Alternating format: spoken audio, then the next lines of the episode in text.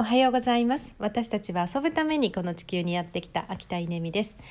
えーと、今日はちょっとお金について話してみたいと思うんですけど、えーと、先日積立 NISA っていうですねあの金融商品っていうのかなのあのセミナーに参加をさせていただく機会があってへーってこんなのがあるんだっていうぐらい、まあ、私疎いんですけれども、えーと知りました。で、えー、っとただなんかあの聞いてなるほどねって知っていた方が得知らないと損するっていう、まあ、そういう話もあったんですけど、えー、っとすぐ申し込んでみようっていう気にならなかったんですよね。でうんまあなんでかなっていうふうに思うかというと、えー、そもそもお金のことを考える時っていうのはですね何らかの目的があるはずなんですよね。えー、何のために、えー、何のためにお金が必要っていうことですね。お金はもうあくまでも夢を叶える手段でしかないので、えーと、夢がなければ別にお金も必要なくて、うん、あの夢があるから私たちはお金が必要なんですけど、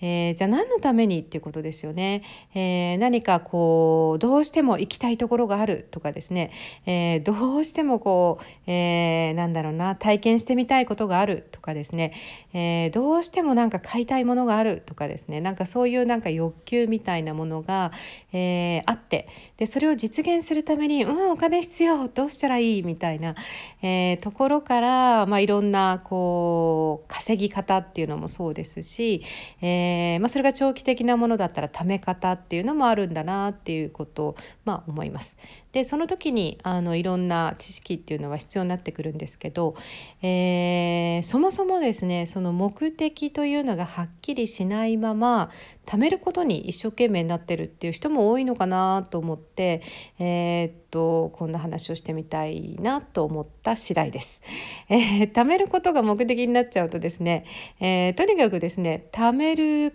ことが目的なので、えー、っと溜まってはいくんだと思うんですよね。なんだけど溜まってでどうすんの？っていうこう使い道がないというですね、えー、まあ、そういうことがまあ起こっていや何でも使えるでしょうってみんな言いますけどあの貯めることが目的な人ってそんなに使い方が上手じゃなさないような気がします私が知っているあの限りですけど。